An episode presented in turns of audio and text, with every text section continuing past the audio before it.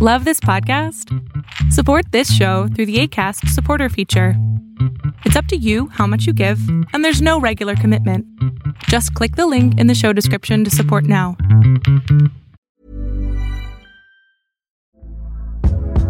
Hey there, it's Michele Norris. I'm host of a podcast called Your Mama's Kitchen. When I travel, I'm usually looking for a way to find a taste of home when I'm not at home. And one of the things I love to do when I am at home is entertain. And Airbnb allows me to do that. When I was in California recently, I rented a house that had a great kitchen. And when we were sitting around the table, we're all thinking, we're in someone else's house. Someone could be in all of our homes as well. If you have a home, but you're not always at home, you have an Airbnb. Your home might be worth more than you think. Find out how much at airbnb.com/slash host. Hey, I'm Ryan Reynolds. Recently, I asked Mint Mobile's legal team if big wireless companies are allowed to raise prices due to inflation. They said yes. And then when I asked if raising prices technically violates those onerous two year contracts, they said, What the f are you talking about, you insane Hollywood ass? F- So to recap, we're cutting the price of Mint Unlimited from $30 a month to just $15 a month. Give it a try at mintmobile.com slash switch. $45 upfront for three months plus taxes and fees. Promo rate for new customers for limited time. Unlimited more than 40 gigabytes per month. Slows. Full terms at mintmobile.com.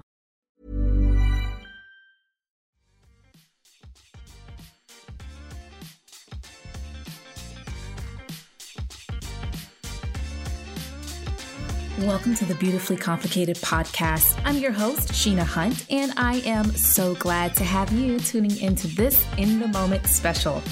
For the month of February, every Wednesday, we're releasing an In the Moment episode focused on Black women in business for our Black Women in Business series.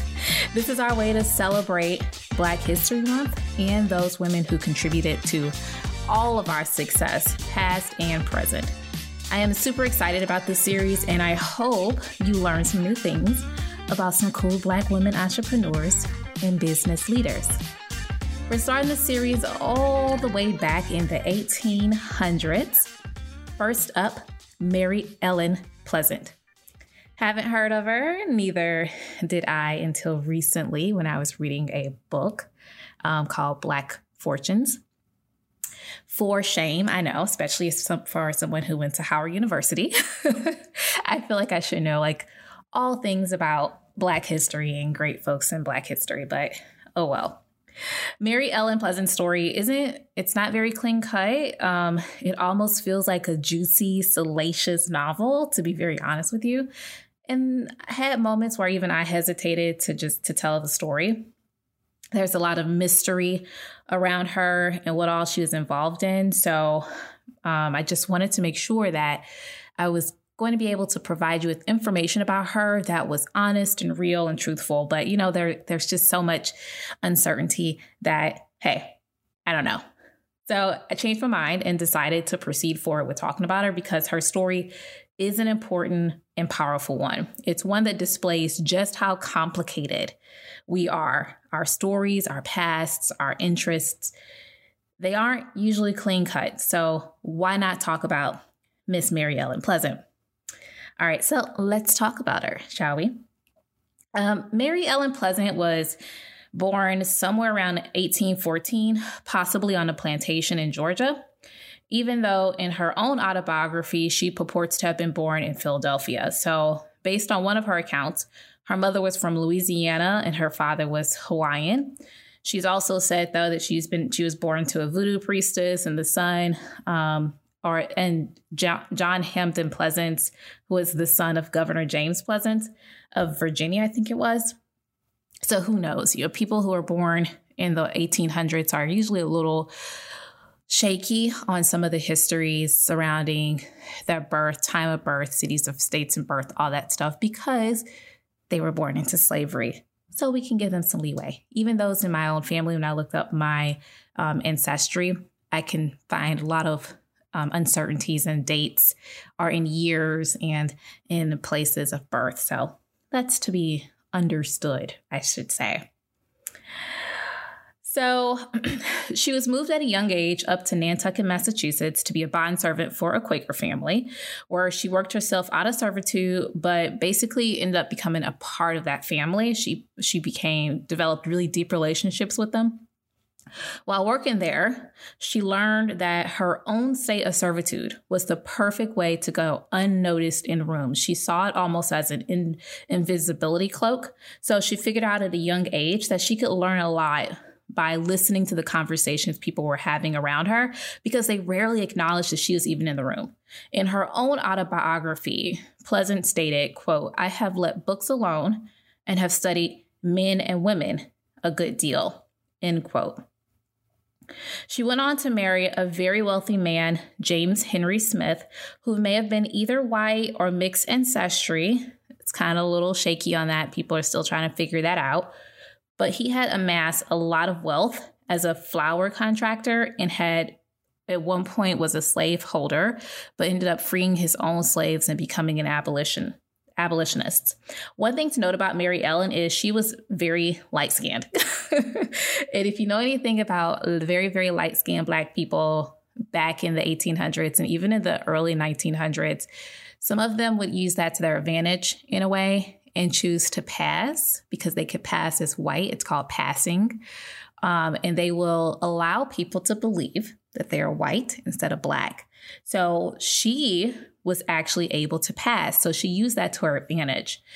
Um, that coupled with her being like family to the Quakers that she had worked in servitude for, it was easy for others to think of her as being white. So it kind of worked out in her advantage. With James, as part of the Underground Railroad, her husband, they both worked to help those enslaved reach freedom by transporting slaves to northern states.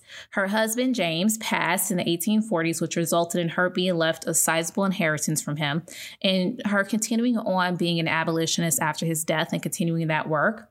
Mary Ellen Pleasant married again. So she's twice married. This time she married um, John James Pleasant. He went by JJ and continued the work of abolition until slaveholders began to suspect their involvement. Um, and at that point, they moved down to Louisiana for a bit to kind of throw everybody off of their scent. And then they moved to San Francisco, partly because of the gold rush that was happening at the time, too. Mary Ellen passed for white in San Francisco for a while, spending time working at restaurants and such, using it as an opportunity to be invisible and learn from the wealthy white patrons. patrons. She used information she learned from those jobs and made very sound investments um, for of her inheritance that she had from her first marriage in into a range of businesses such as laundries and even into Wells Fargo Bank. Working with a white man, Thomas Bell, her and him shared investments as business partners, which later were found to be all in his name, uh, possibly because she was a woman and and black, and really couldn't have that type of uh, those type of things in her name at the time. After a few years of her growing prominence in San Francisco, she did eventually come out and state that she was indeed Black, so she stopped passing. And she instead began to build and run many businesses from restaurants to boarding houses that were thought to be brothels, said some of that little salaciousness in her past. She amassed great wealth she was very wealthy, had million dollar mansion, you know, she had coins.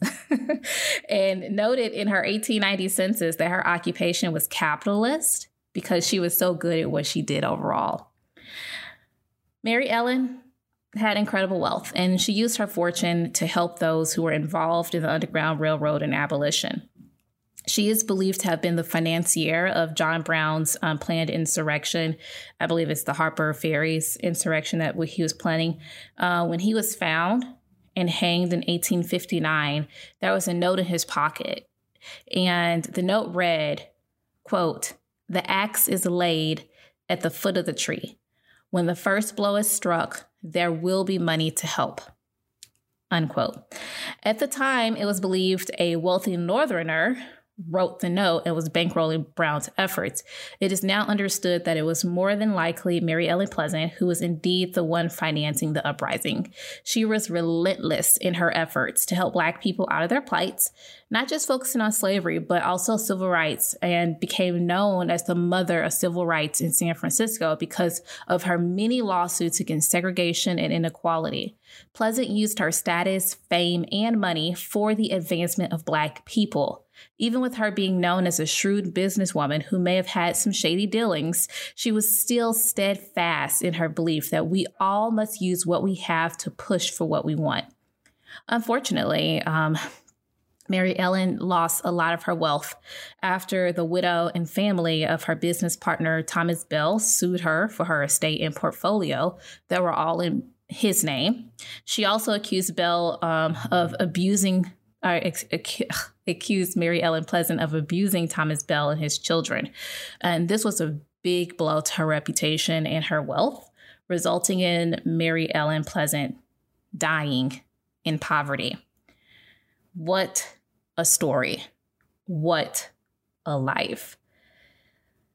I'm actually more moved to learn more about Mary Ellen Pleasant. Her tenacity and ability to see what can be and make it happen during slavery is just wow.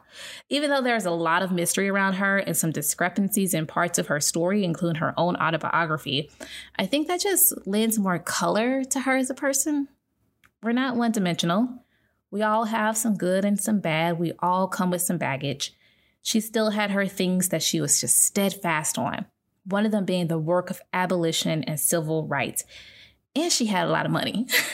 she used her inheritance and grew it, you know, by making really good business decisions and opening businesses and, you know, investing during the 1800s. Like, this were things, these things were just completely unheard of for women, especially Black women at that time. I think she's the perfect person to choose to start this series I hope our coverage inspired you to go learn more about her because there is just so much more that we didn't even cover in this episode about Mary Ellen Pleasant. She was definitely a force to be reckoned with. So please, by all means, go learn more about her. Well, thanks for tuning in to our Black Women in Business series for Black History Month. I hope you're inspired by Mary Ellen Pleasant and choose to learn more about her. Make sure you tune in next week for the next installment of the next Black Woman in Business. With that, I say happy Black History Month.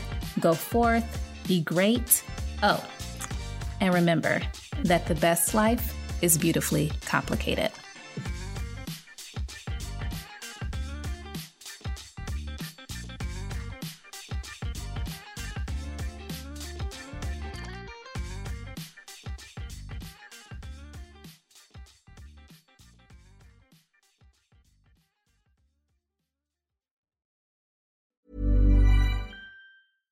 Hey, it's Paige DeSorbo from Giggly Squad. High quality fashion without the price tag. Say hello to Quince.